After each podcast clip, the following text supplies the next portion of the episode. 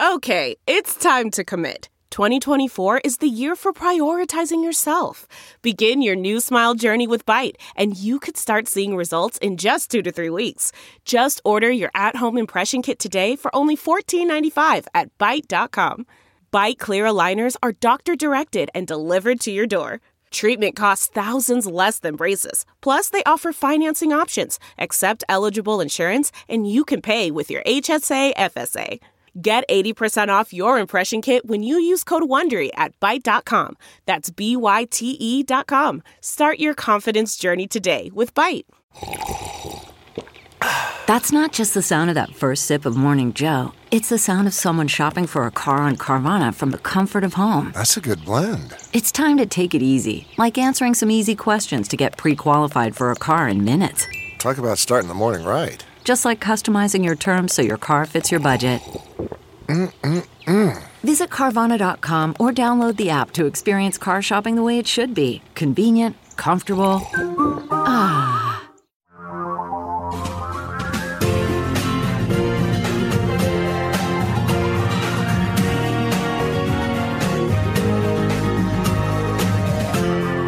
This is the Thom Hartmann Program. Yep, it was in The Guardian. Donald Trump on Fox and Friends back in, in 2020. He said the things they had in there were crazy. They had things level of voting that if you'd ever agreed to it, you'd never have a Republican elected in this country again. They had things in there about election days. They had things in there that were just totally crazy. That had nothing to do with workers that lost their jobs and companies that we have to save. Right. If you ever agreed to it, you'd never have a Republican elected in this country again. Donald Trump on Fox and Friends. Surprise, surprise. Zeke in Portland, Oregon. Hey, Zeke, what's on your mind today? Uh, Thom, I just have to point out that uh, per Mr. Uh, Senator Rounds and Senator Romney, what they're saying about, well, maybe the election was free and fair.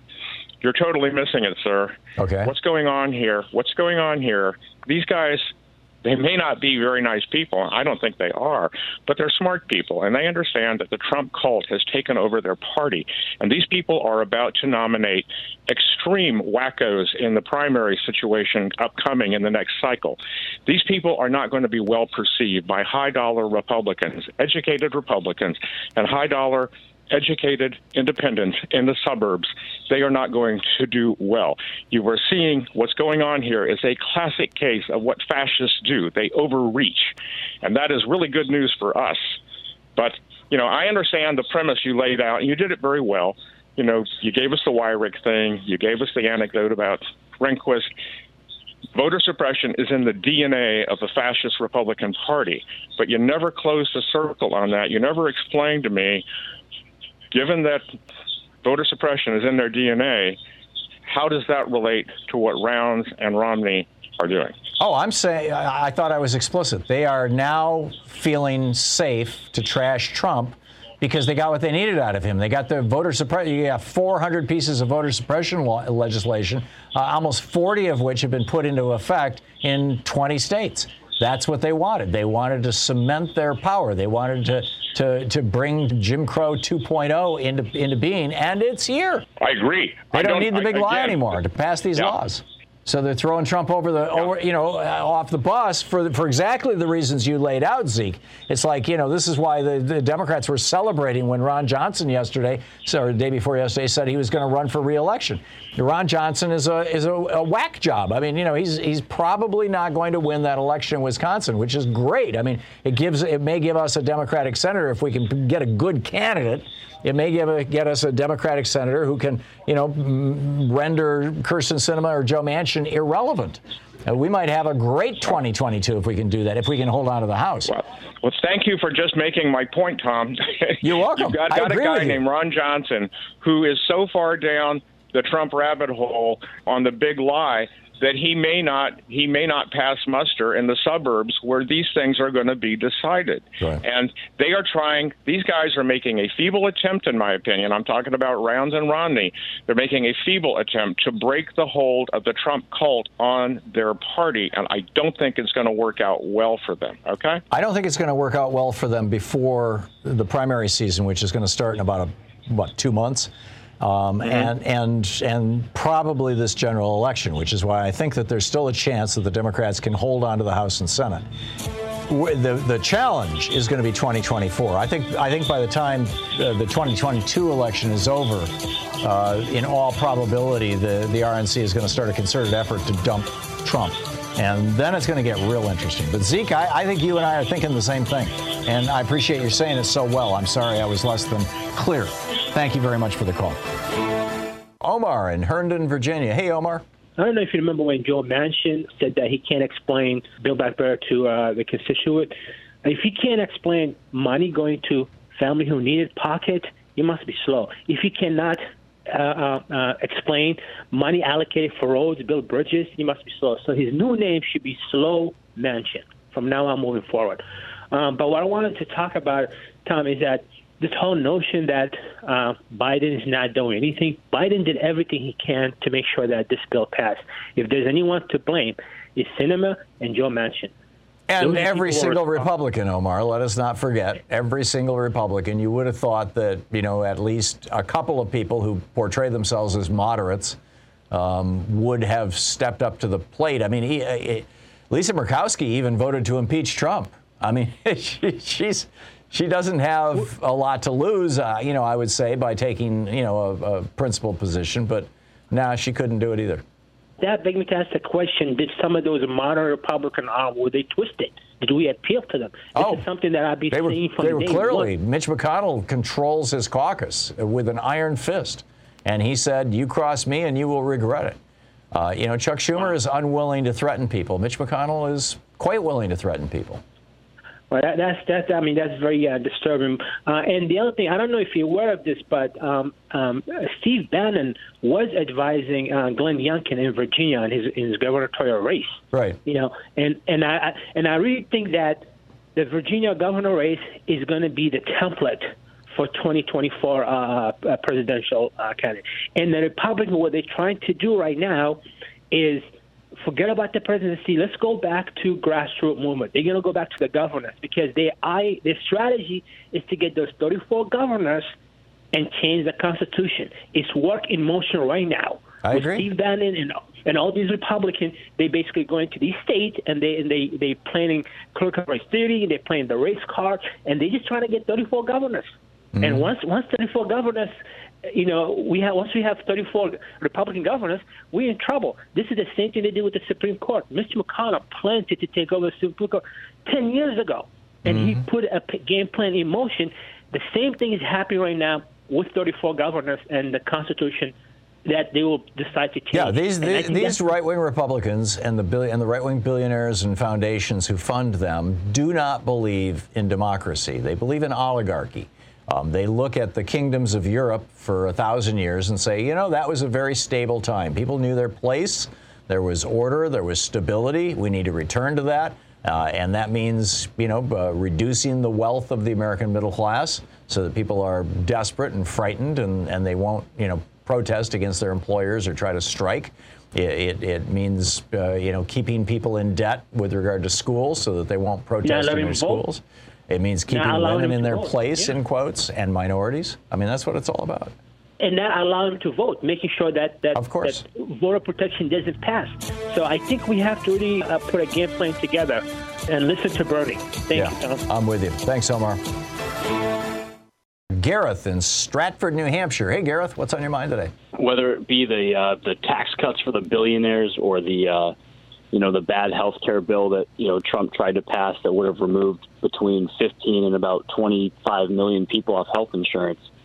Um, we see the growing movement of the right evangelical church with uh, with uh, the Republican Party. You had a guest on the other day who had a book called "If God Is Love, Don't Be a Jerk." Right. And my question is, is you know what do we do about this? Because i you know are they are they using christianity? And you brought this up too. Are, are they are they are they using christianity as a way to almost shield themselves from race their racism and their hatred for other people? Well the the white evangelical movement is a white evangelical movement. I mean it's it's uh, in many ways racist to its core uh, number one. Number two uh, religion has been heavily politicized. This started in 19 in the uh, 19, in the election of 1980 when Ronald Reagan uh, asked his vice president, vice presidential candidate George Herbert Walker Bush um, to bring his son in as a you know George W. Bush, uh, who was a recovered alcoholic and credited fundamentalist Christianity for his recovery bring him in as a liaison to the to the white religious community, the evangelical community. At that point in time, by the way, the white evangelical community supported abortion rights. And everybody Really? changed their position that year, 1980. And that was when Oh, they did use to support. Oh, absolutely. As did Reagan. Reagan signed the most liberal abortion law in America when he was governor of California. And George Herbert Walker Bush was on the board or a big supporter of, maybe his wife was on the board, of Planned Parenthood. And all that changed with the 1980 election when they decided, okay, we're going to do these social issues. We're going to jump into bed with the anti abortion people. We're going to bring the Catholics and the white evangelicals together. And this is going to contribute, along with the, the, the white racist base, along, you know, along with the white supremacists, this is how we're going to win elections. And it's worked for them up to this point. And how do we reach out to these people? Because you know, I you know, I I know some people that are very conservative that go to church. Both, not even people that are just white. Like I, like I'm not even saying like it's. They're saying it's only white people can come to these churches. I, I'm just you know. But I've noticed that they've really gone towards the Republican Party, and I. Oh, I they're preaching you know, politics very- the pulpit. and they're doing this all in the name of Jesus. All you know, Yep. whether it's the tax cuts or all the things that go, you know, me and you point out clearly against the teachings of Christ. Yep. And it's just like, how do we reach out to these people? Do should we talk to them? Should we try to, you know, even maybe set up some kind of meeting at these churches to, you know, speak with them? Like, how should we deal with this? I think we need to be outing the hustlers who are running these scams. First of all, they're, they're, they're defying tax law and they're doing it gleefully. Secondly, they're, they're running scams on their own parishioners. Um, uh, many of these people are just mind bogglingly rich. Um, you know, sadly, Yep. getting into politics and getting into religion at, at scale, at, at the higher levels, have, have become two great ways to individually get rich in America. And it should not be. I think the, you know, the Jim, Jim and Tammy Faye Bakker kinds of scandals, um, uh, we need more focus on them, frankly. Gara, thanks a lot for the call. I, I don't have an easy answer, and I, and, and, and I think to a large extent, when you're talking about reaching out to individual uh, people who are embedded in those churches, it's the challenge of trying to reach someone who has bought into a cult, and it may, it, you're probably not going to have success.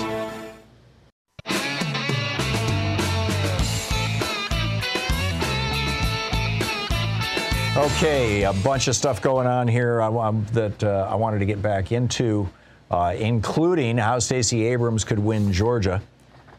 Let me just just add a, a footnote, by the way, to the whole you know Trump criminal rant that I started in the previous uh, segment. Uh, Business Insider is saying that the Trump International Golf Club in Scotland, which is worth uh, $12.5 million, that's what Trump paid for it. Uh, they, they are claiming it's worth $161 million so that they can say to banks, hey, loan us money against this asset.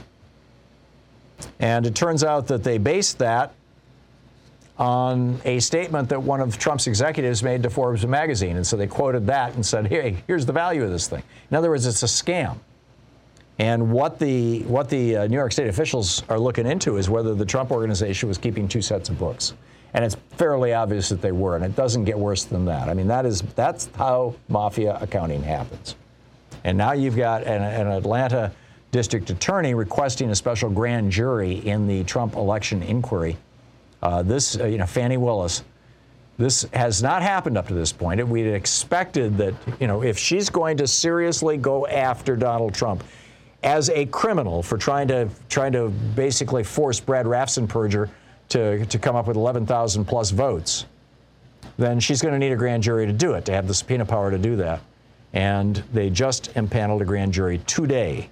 This is very bad news for the Trump organization and Donald Trump and his and the entire Trump crime family. Okay, Stacey Abrams, she wants to finish the job she started four years ago, and this is when you know four years ago she ran for governor. She uh, uh, mobilized people to get people registered to vote. She she got over 50,000 people registered to vote. And Brian Kemp was running the election and running for governor at the same time as Secretary of State. He was running the election, and he refused to put those 50,000 people on the voting rolls, and instead took 200,000 people off the voting rolls. and then he won by a 51,000 vote margin. That story is well known in Georgia now.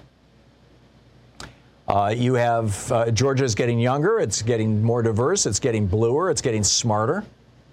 I mean, you know, Joe, Joe Biden won the state. You've got Jon Ossoff and Raphael Warnock both won their seats in the Senate. Uh, Stacey Abrams now has relatively universal name recognition, which is a great thing, not just in Georgia, but around the country for fundraising. I have donated money to her campaign in the past, in the past so I'm, I'm getting fundraising letters from her all the time. She's doing great.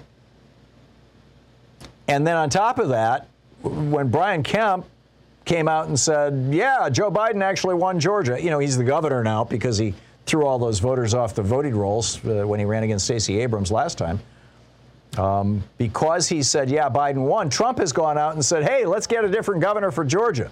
He wants David Perdue in there, who is the former senator. No relation to the chicken company, although everybody thinks he is, and therefore, oh, he must be a good rich guy. We'll vote for him, right, in the Republican world. But in any case, uh, he's facing a primary challenge from Perdue, and this is going to bloody up, as it were. It's going to it's going to make it more difficult for either Kemp or Perdue to beat Stacey Abrams this time around, even in the face of all this voter suppression, even with places like Lincoln County shutting down six out of seven voting locations. And that's just the first one that they're doing in Georgia. I mean, they're just they're starting now. There's going to be a whole bunch more of this stuff happening over the next six months.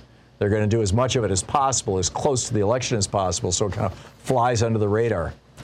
But I think that there is a very good chance that Stacey Abrams can flip Georgia blue.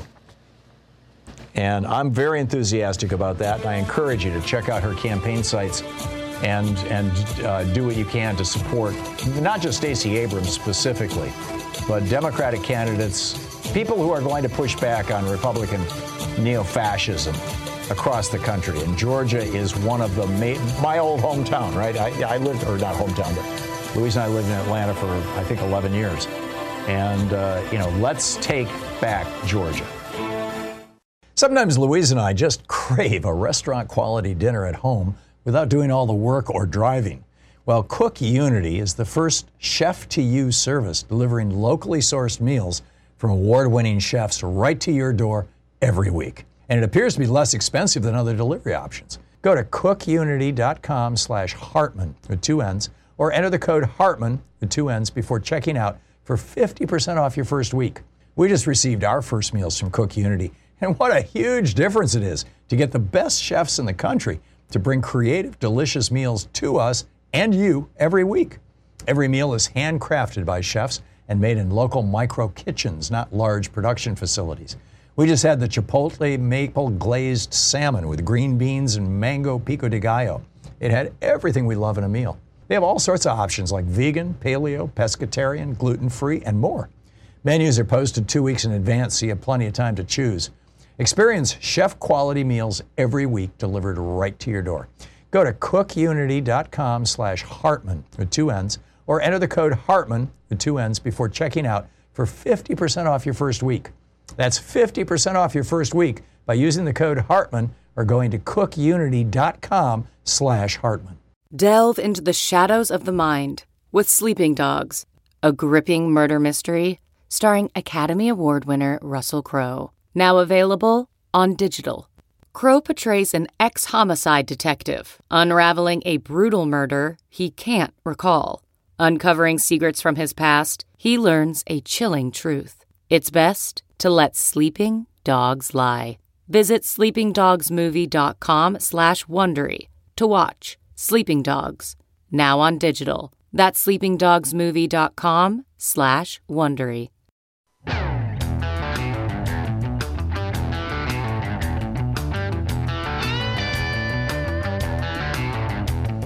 Okay, crazy alert. Steve Bannon is uh, going after Lindsey Graham as a scumbag for being a secret MAGA traitor.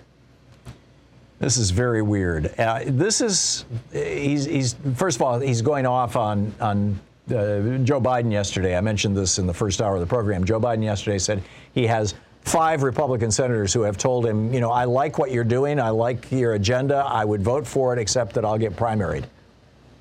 and uh, that would be the end of, of me. And so Bannon is like, Who are these five traitors? These scumbags, these slime balls. He's got five Republican senators who've told him they agree with what they do. What do you, you know, he's like, oh, going nuts on this. And then he's wondering if one of them is Lindsey Graham. This is how bullies work. Remember when Ted Cruz was groveling a week or two ago for, for Tucker Carlson on Fox News? I mean, just groveling. Remember how Ted Cruz was groveling at the feet of Donald Trump after Donald Trump said his wife, that Cruz's wife was ugly and his dad killed John Kennedy? At first, Cruz was like, "You can't say my wife is ugly." Well, yeah, okay, I guess my wife is ugly compared to your wife. I, said, you know, okay, that's fine. Uh, sorry, Mr. Trump. Please forgive me. Well, this is how bullies work. They slap around people, and and then say, "Okay, now behave the way I want you to behave." And this is what Bannon is doing right now to Lindsey Graham. I'm guessing he wants Lindsey Graham to be on his show. And Lindsey Graham has been saying no. And so now he's slapping around Lindsey Graham. So expect Lindsey Graham to go on Steve Bannon's show uh, soon and beg and grovel and, and simper the same way that uh, Ted Cruz did. I mean, this, this is the Republican Party. This is today's Republican Party. It's amazing. Okay, picking up your phone calls, Mark in Sauk City, Wisconsin. Hey, Mark, what's on your mind today?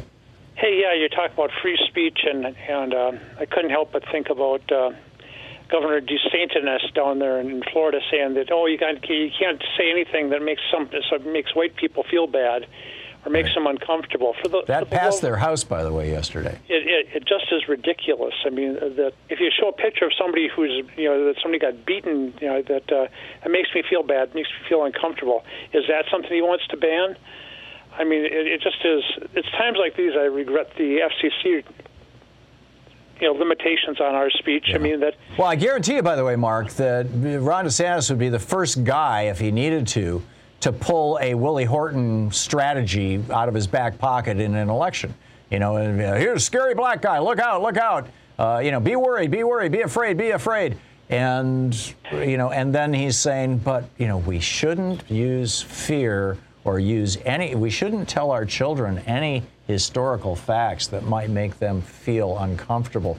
Even though the, the our little white children, even though the little black child next to them is confronting that racism every day. It, it, it is. It's it's ridiculous. I mean, these are arguments we've been having since the founding of the republic. I mean that there's arguments in the Constitutional Convention about you know men making stuff that would saying stuff that would make Ron DeSantis you know uncomfortable about us wrenching people away from Africa and th- casting them into slavery. Yeah. I mean, is that something Ron DeSantis thinks should be banned? You know, the notes from you know, Jefferson made on the Constitutional Convention you know that Madison made those, yeah. But yeah, I, yeah, yeah, no, I, I get your point, and it, it's it's it's not even hypocrisy; it's cynicism.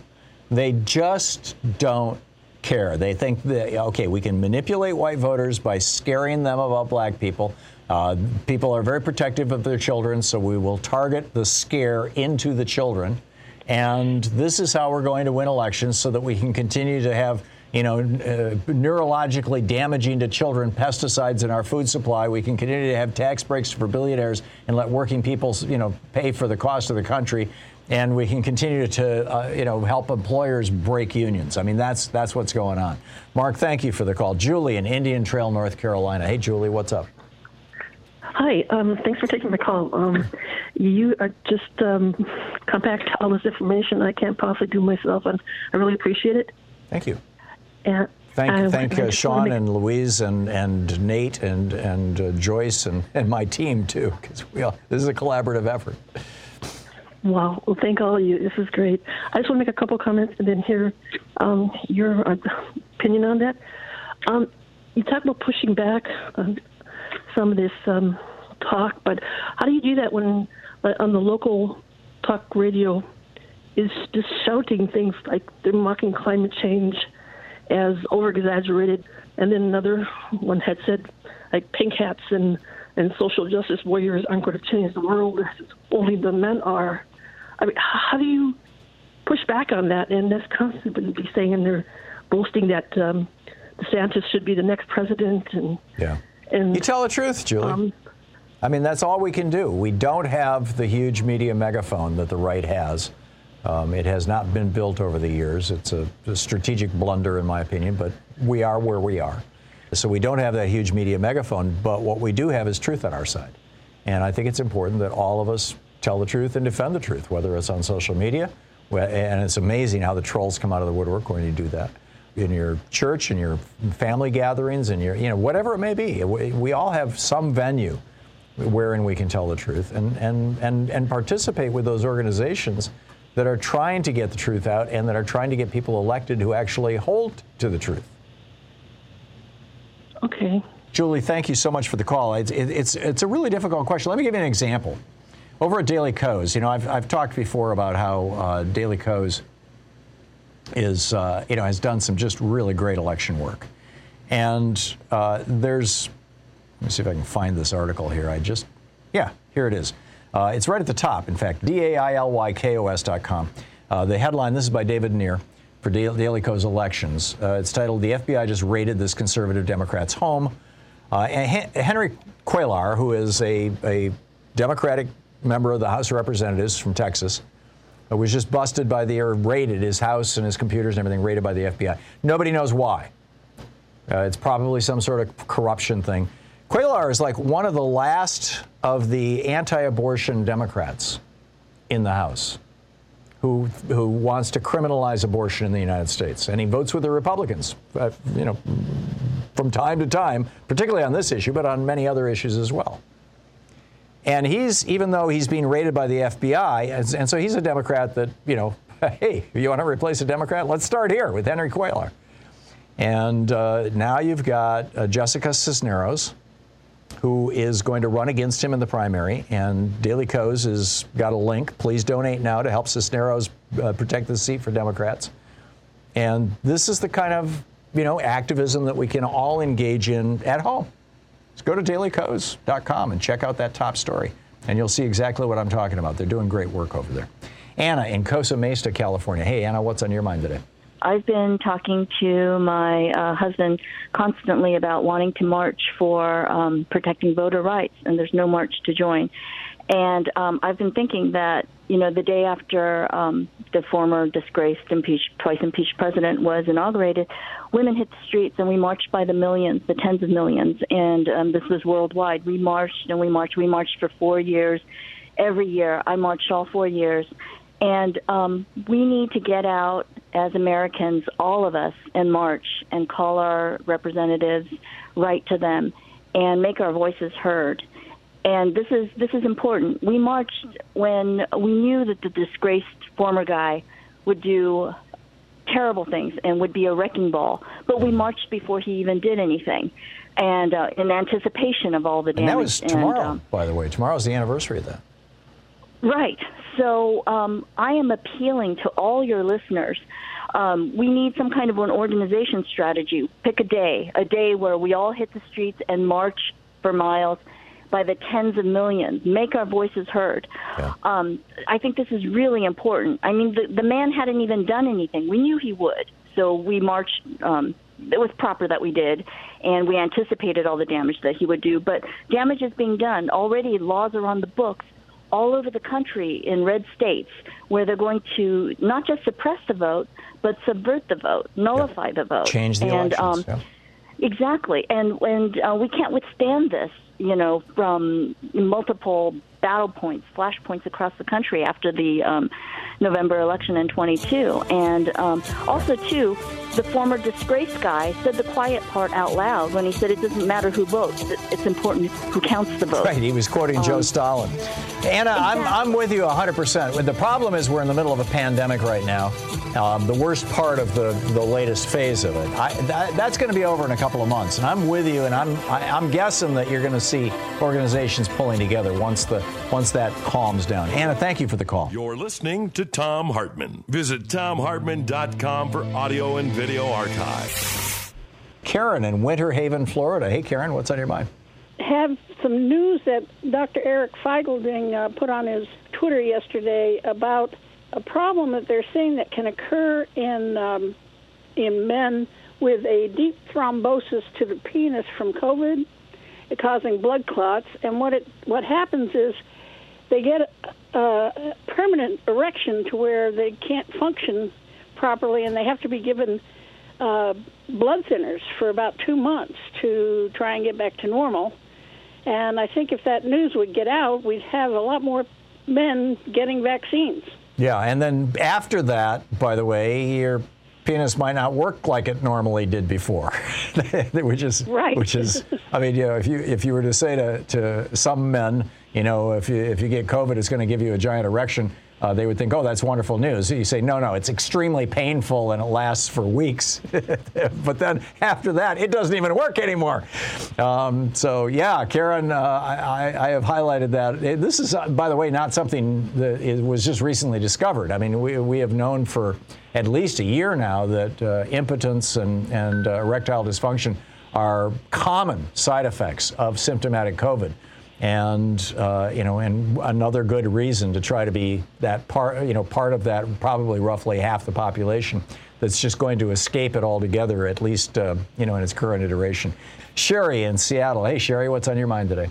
Are you aware of the Poor People's Campaign? Oh, yeah. I just wanted to make the announcement. Yeah, so the Poor People's Campaign had a press conference on Friday. They were on Democracy Now! earlier this week. They've announced a mass Poor People's and Wage Workers Assembly and Moral March on Washington, on Washington, uh, June 18th. Great. as well as um, a march to the polls. So they're they're they're calling for a season of action. So I think that instead of us all being demoralized about what's going on in the Senate about voting rights, go to poorpeoplescampaign.org. They have uh, groups in 45 states. They have 200 uh, organizations working with them. It's poor people, low wage workers, religious workers, voting rights activists. So it's a whole cross section of America and I think we need to get back in the streets. I mean, we saw mm-hmm. changes coming from all of the tremendous action with Black Lives Matter earlier last summer. And Poor People's Campaign was also really involved right before the uh, presidential elections. They sent tens of thousands of letters, you know, demanding like campaign. They are definitely calling for people to get in the streets again and get active. Yeah, and and and good on them. And I'm, I I didn't know about that. I I do now. In fact, we should probably reach out to Reverend Barber and see if he wants to come on and plug it. But uh, June is perfect because that, that was my point to the caller earlier. Is I don't think even though you know tomorrow is the anniversary of of the Women's March, and you know today was the anniversary of Joe Biden being sworn into office. Um, uh, I don't think that in the middle of the Omicron, Omicron part of the pandemic, mm-hmm um, it's a good time to be saying, "Hey, everybody, let's all get together." When apparently this is just so contagious that you know masks right. help, but they don't help like they used to help. You know, um, right. but by June, I think it's going to be under control, and we're going to have herd. Uh, we should be damn close to herd immunity. Yes, and June, people have plenty of time to plan. Make your plans mm-hmm. now. There you go. Get active. Start talking to your friends. All it takes is a grassroots kind of thing, just talking to people you know. And don't get demoralized by what's going on. We just have to get out in the streets because that's really, I think that's the only thing that's going to cause the change that we need. Yeah, I'm with you. It's uh, yeah. a, a, what's what's visible uh, particularly you know visible in newsworthy ways is is what does produce change. You're absolutely right, Sherry. Thank yes. you. Thanks for the heads yes. up on and that. And write letters to the editor. Write letters to the editor about anything you're concerned about because that's another way to get your view out out and to get the media to cover what we want them to cover. So Great. I'm write those letters, people. There you go, Sherry. Thank you so much, Dave in Auburn, uh, California. Hey, Dave, what's up? Hi, Thom. Great show. Thank you. Hey, very briefly, uh, the uh, Supreme Court decision to knock down the 100 uh, people on taking the shot for COVID, mm-hmm. I don't think it had anything to do with COVID. I think they're trying to neuter any uh, system that regulates. So that was more anti-regulation than anti-COVID. I agree. I agree. This the, the, what what we have now in the apparently, excuse me, what we apparently have with the majority of the Supreme Court now is a belief that federal regulatory agencies are illegitimate by and large. Um, well, and, and, and they're just going to start picking them off one at a time. And this was their way of kneecapping OSHA, and they did it. And uh, you know it's going to get worse before it gets better because Every uh, time they get a chance, they will take it. Yep, I- Anyway, I that- agree. That's all I got to say. well, you said it very well, Dave. Thanks a lot for the call, Mark in Portland. Hey, Mark, what's on your mind today? Hey Thom, I think earlier you, you were talking about um, free speech and uh, you know what is considered free speech and so on, and if people can lie. But what I'm wondering is if news, if you know what's great about your books is that you source everything. You've got a you know bibliography, you've got footnotes, you've got all that stuff. You source the information you're giving to us, and that's greatly appreciated, and we take you very seriously. But I'm wondering if, if the FCC has the power to insert rules to television networks, uh, news networks, that you must put a banner across um, uh, the bottom of your screen that, that sources your assertions and what you're saying. And uh, so, whether it's you know the Onion or the New York Times or whatever it is where this information was gotten, or Pravda, uh, the, the, the public has a right to know where you got this sourced information. I'm wondering if the FCC has that power to insert a rule that all news organizations should do that or could do that. I'm quite sure they don't. And uh, because that would be challenged as an infringement on, on free speech rights. But in addition, I'm not sure it would be all that effective, Mark. I mean, you know, the, the Federal Elections Commission put into place a, a which didn't even exist before 1974. I mean, this came out of the Nixon scandals, right? The bribery scandals. Um, and the Federal Election Commission put in a rule that said that uh, when you run an ad, you have to disclose who's paying for the ad. So what happened was, you know, big pharma or big oil or big banks or you know, name your industry. Um, they started coming up with 501c3 or c4 front groups that they would name something like Citizens for Responsible Government, Citizens for Reasonable Energy Policies, Citizens for a Better America. And that's now what it says on the ad where they're lying through their teeth to you about how, you know, Jay Inslee's program is going to jack up the price of your gasoline. So even if they had to say our source is, that source would probably say citizens for responsible government.org, you know, or something like that. I mean, the, the, the, the weasels will always find a way around these things. That's why it, it I, I don't think that we can rely on regulation. Uh, in addition to the, the point I made earlier that regulation can be used against you, um, I don't think that regulation outside of ownership kind of regulation, I'm talking content regulation. I don't think we can rely on content regulation at all. What we have to do is educate the American people. And, and frankly, I think that you know the, the idea of local ownership rules is, is where we need to go next. But yeah, thanks a lot, Mark, for the call. Uh, Shelby in Charleston, South Carolina. Hey, Shelby. Hey, what's up, Brother Thom? Uh, Happy New Year belated. And I am really delighted with the dialogue that you opened with because I think after our devastating uh, loss uh, last night, in the context of uh, really what we knew would go down, um, it was clearly known they had said that they were not going to vote for the change. We choose you this day, as Joshua said. Uh, as you stated earlier, that we are, as King said in his 57th speech, that we are to love our enemies and that we have to discover uh, to make a new world, uh, an old world new. That was in his 57th speech called Loving Your Enemies. So here we go now, where we must now intersect our loss of the voting rights uh, change to activism and making it so that we can uh, have more senators and uh, a greater margin. I think that the Warnock speech last night to get to Georgia, which is what my call is about, because Stacey uh, Abrams and I'm part of a of a group of folk who are working hard to ensure that she does get the trifecta uh, with uh, Warnock, Ossoff, and her leading that state change because of its uh, pure. Um, outreach of you know historical marker with being the king uh, state uh, in terms of the home state in Ebenezer. Uh, I think that when I look at the uh, uh, context of where, what we must do, Stacey has got us looking at the mayors. We have over 2,000 plus dem mayors in the country. Mayors are at the root of local activism for uh, their water, sewer, all the kinds of daily quality of life issues, right? So I think that that's going to be uh, one of our activisms. Reverend Warnock, of course, uh, in his sto- uh, speech about where we are with regard to we're at a moral um, dilemma right now. I think we stand uh, really at the moral crises.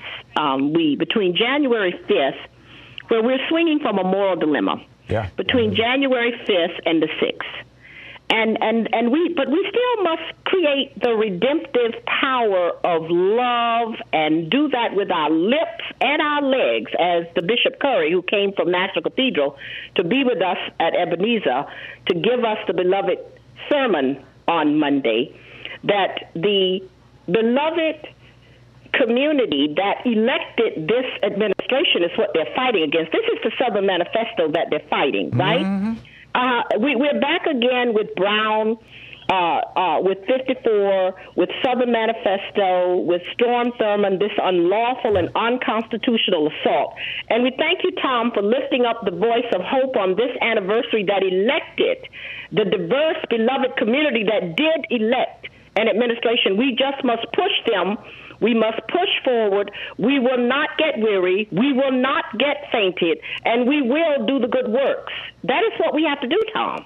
That is absolutely what we have to do, Shelby. And you said it better than I could have. And uh, it, it, it, was so. Uh, that was so perfect, and and and thank you so much, Shelby, for for a moment of inspiration and and uh, yeah, inspiration. Amen. Quick math the less your business spends on operations, on multiple systems, on delivering your product or service, the more margin you have and the more money you keep. With higher expenses on materials, employees, distribution, and borrowing, everything costs more. NetSuite is the number one cloud financial system, bringing accounting, financial management, inventory, HR, all into one platform and one source of truth. With NetSuite, you reduce IT costs because NetSuite lives in the cloud with no hardware required. It's accessible from anywhere. You cut the cost of maintaining multiple systems because you've got one unified business management suite. You improve efficiency by bringing all your major business processes into one platform, slashing manual tasks and errors. Over 37,000 companies have already made the move. So do the math. See how you'll profit with NetSuite. By popular demand, NetSuite has extended its one-of-a-kind flexible financing program for a few more weeks. Head to netsuite.com slash Hartmann with two N's. netsuite.com slash Hartmann. That's netsuite.com slash Hartmann. CarMax is putting peace of mind back in car shopping by putting you in the driver's seat to find a ride that's right for you. Because at CarMax, we believe you shouldn't just settle for a car, you should love your car. That's why every car we sell is CarMax certified quality so you can be sure with upfront pricing that's the same for every customer. So don't settle. Find love at first drive and start shopping now at CarMax.com. CarMax, the way car buying should be.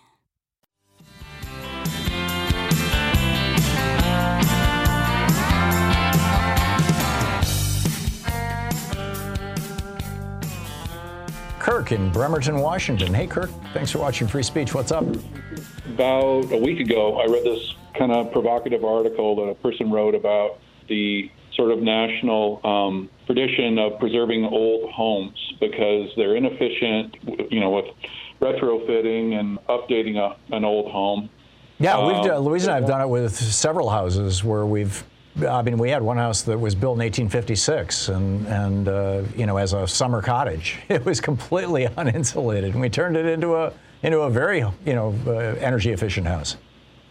Yeah, it took a lot of work, um, a lot of time. Oh, oh abs- absolutely, but you know, it, it's doable, and I, I, think you know, rather than tear that down and create a, a pile of waste that yeah. uh, creates another problem um, don't do that. But but it, it, spurred a thought in me that sort of is a twofer, um, and it relates to. Uh, I, I, believe in the same article it said that housing uh, generates 40% of greenhouse gases in uh, the United States, and so uh, I, I, thought of maybe a mod, uh, sort of a, a, modification to the Green New Deal.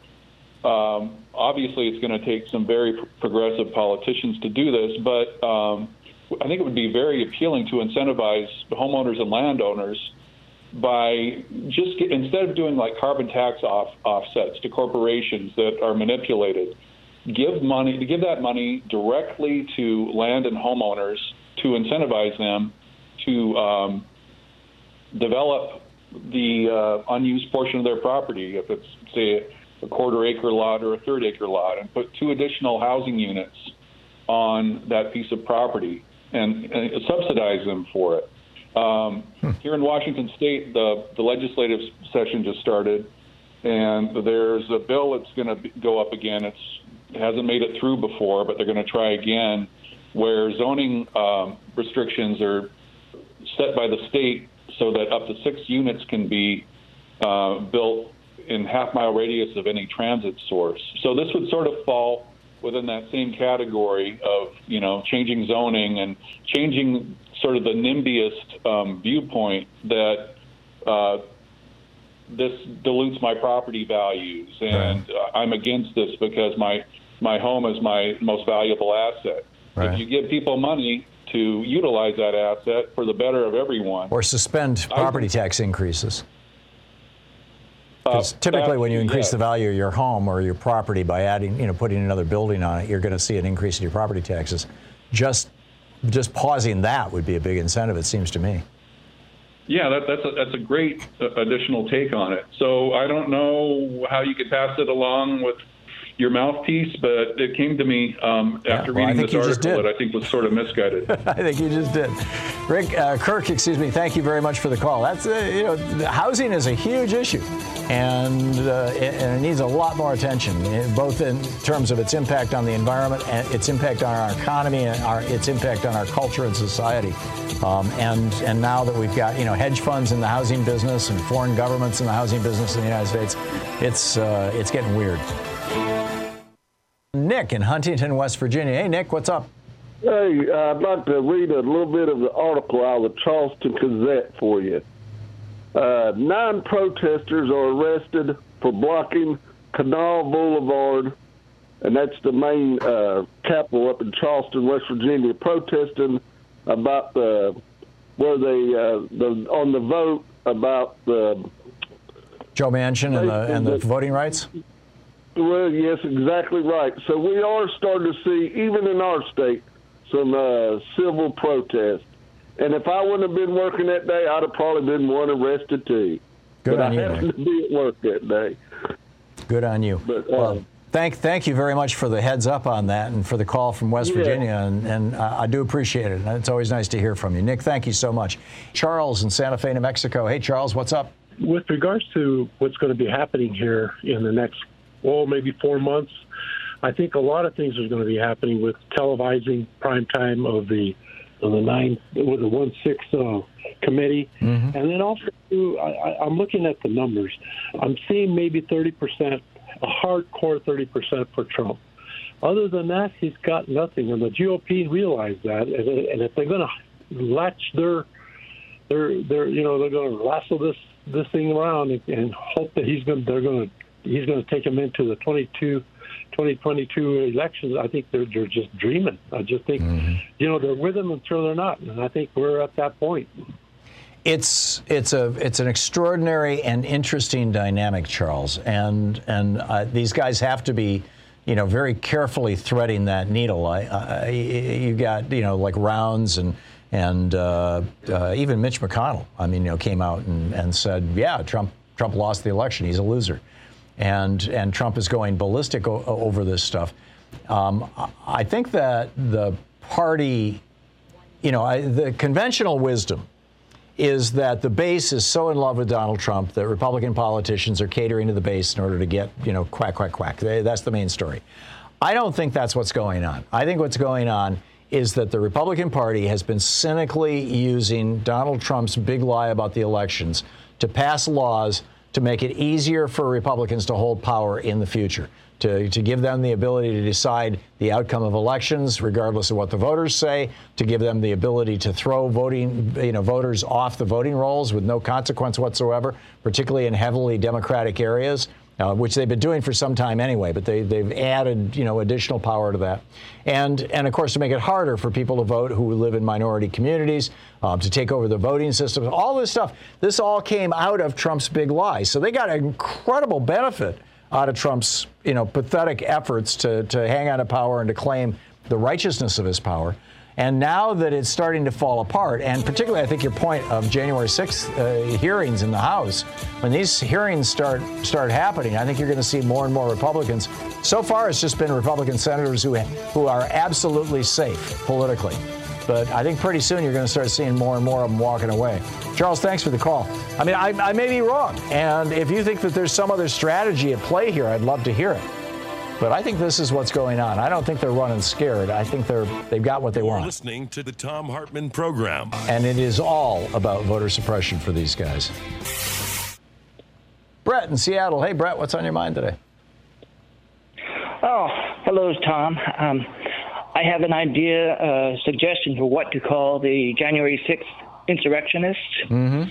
Now, the cons are always accusing us on the left of being uncompromising.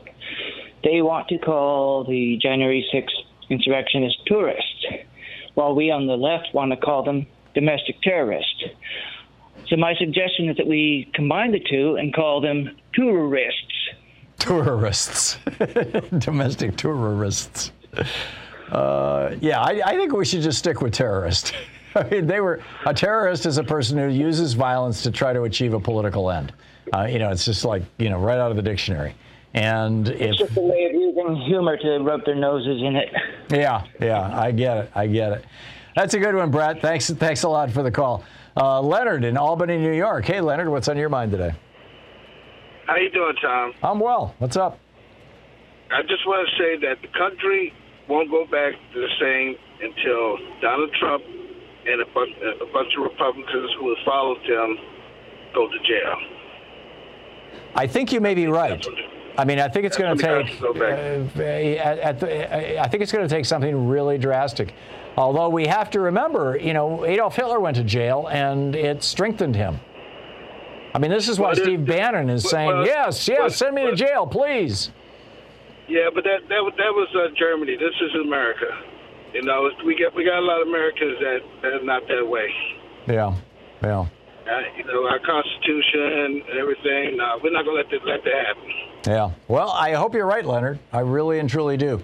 Uh, thank you very much for the call. I, you know, getting them into the jail is going to be the big challenge, but uh, you know, stay tuned.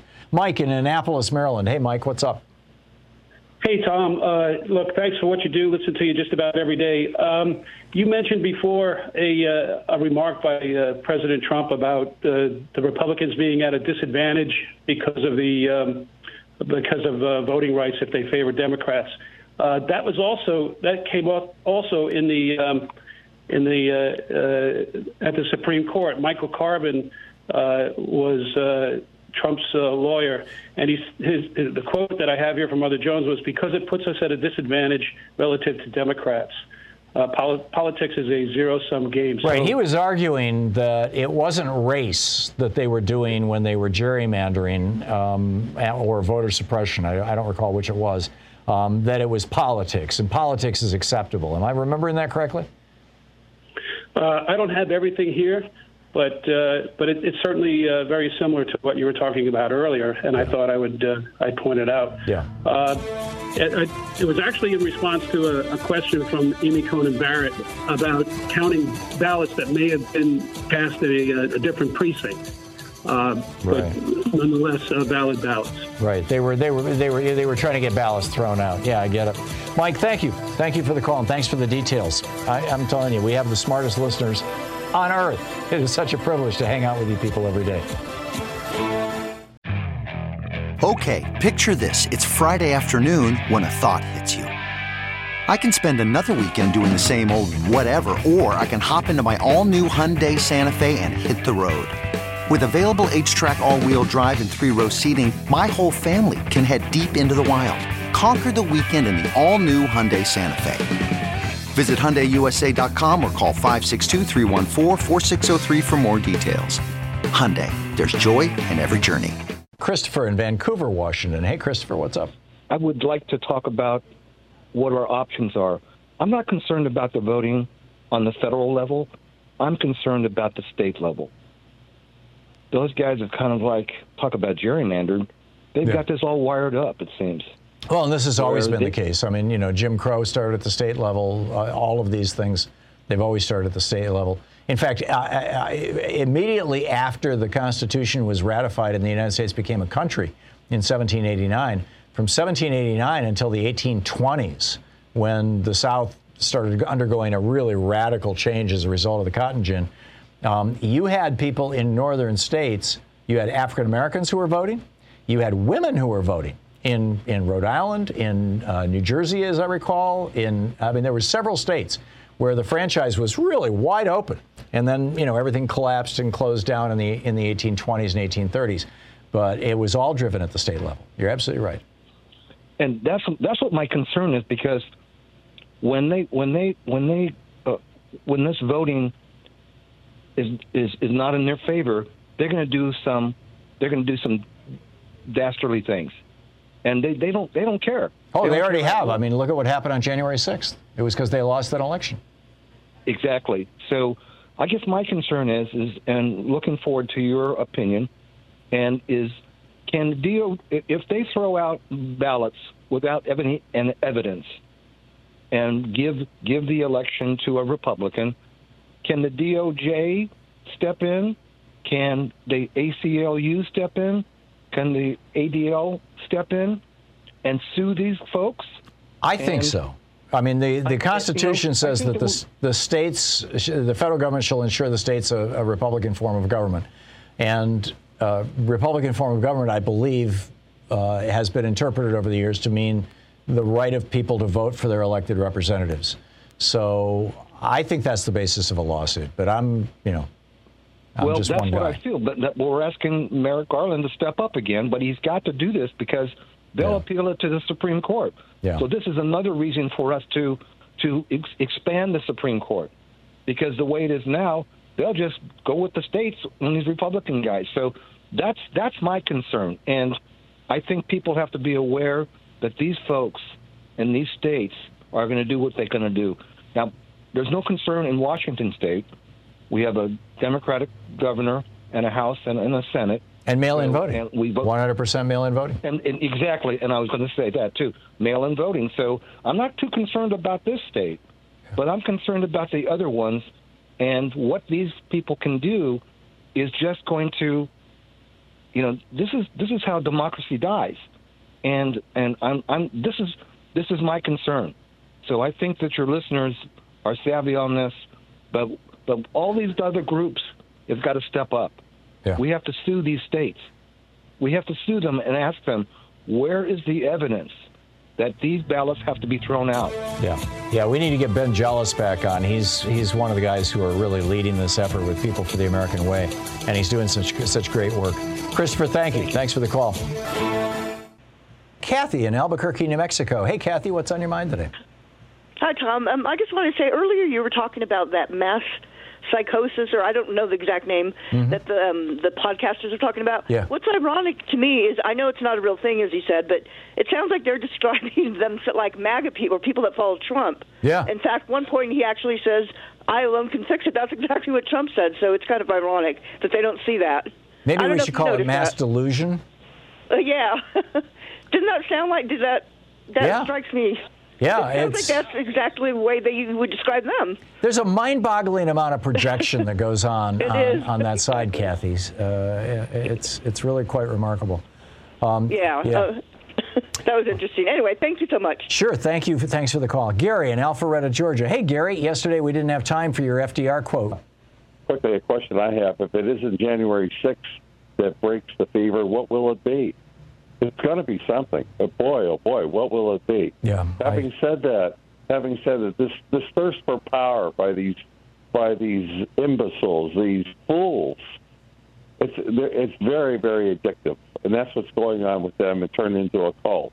Yeah. And and we have to move forward. But to move forward, we have to recognize, in my humble opinion, we have to recognize what's motivating what the core problem is. And the core problem is entrenched greed. That's the core problem. And the more people we can, the more Americans can recognize that, it will help to turn this around.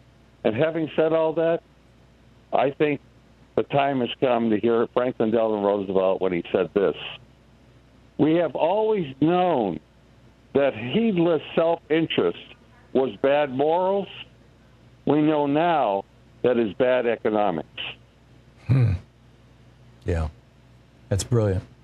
And Period. yeah, yeah, very well said, Gary. Thank you, and I'm glad you got through You're welcome. and could share that. Good, thank you very much, Mike in Reading, Pennsylvania. Hey, Mike, what's up?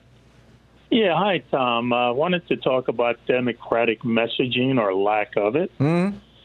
Okay, so Joe Biden, I think, has just proved in one year that bottom up economy works much, much better than the trickle down yeah. we've been doing for the last 40 years. Yep. Uh, yeah, he's he's uh, the economy's growing at six percent. Wages are up. Six million new jobs. Uh, unemployment at a 50-year low. Stock market 5,000 higher than. We have the healthiest Trump's- economy since the 1960s, in the middle of a damn pandemic. You're right. Yeah. So why aren't we messaging this? Because anytime I talk to a right winger, they they tell me this is BS or. Uh, It's because there's no we. You say, why aren't we messaging it? There are there there Yeah. are not hundreds of radio stations or thou, or over a thousand radio stations across America carrying Right. progressive programming or even anything remotely democratic uh, in you know b- big D. There are there are there's only one television network that really carries genuine progressives, uh, and that's Free Speech TV, which is considered obscure and and Yeah. and, and you know won't do self promotion. You've got uh, I mean it's just the, we is not big enough to do the kind of messaging necessary to wake up all of America. It's it's sad. It's unfortunate that the Democrats never took this seriously back you know decades ago when a lot of us, Randi Rhodes and me and others, Sam Seder, we were screaming at them about it, but uh, they didn't. Mike, I got to run. Denise in Calumet, Michigan. Hey, Denise, what's on your mind today? Oh, wow. After that, I think I forgot. No, I'm just kidding. we, we have just a minute here, Denise. I've been calling my senators, um, Peters and Stabenow, and asking them why are they letting Joe Manchin and Kyrsten Sinema run our country, and why aren't they taking away their powers? I agree. I So- agree. The fear, the, the concern. I mean, we've got two senators who are owned by the right-wing billionaire network and the fossil fuel industry, and the Right. and big pharma, and Right. and uh, you know they they may as well be Republicans. And the problem that that Schumer has and and Biden has is if they push these guys hard enough, they will become Republicans, and then it's game over.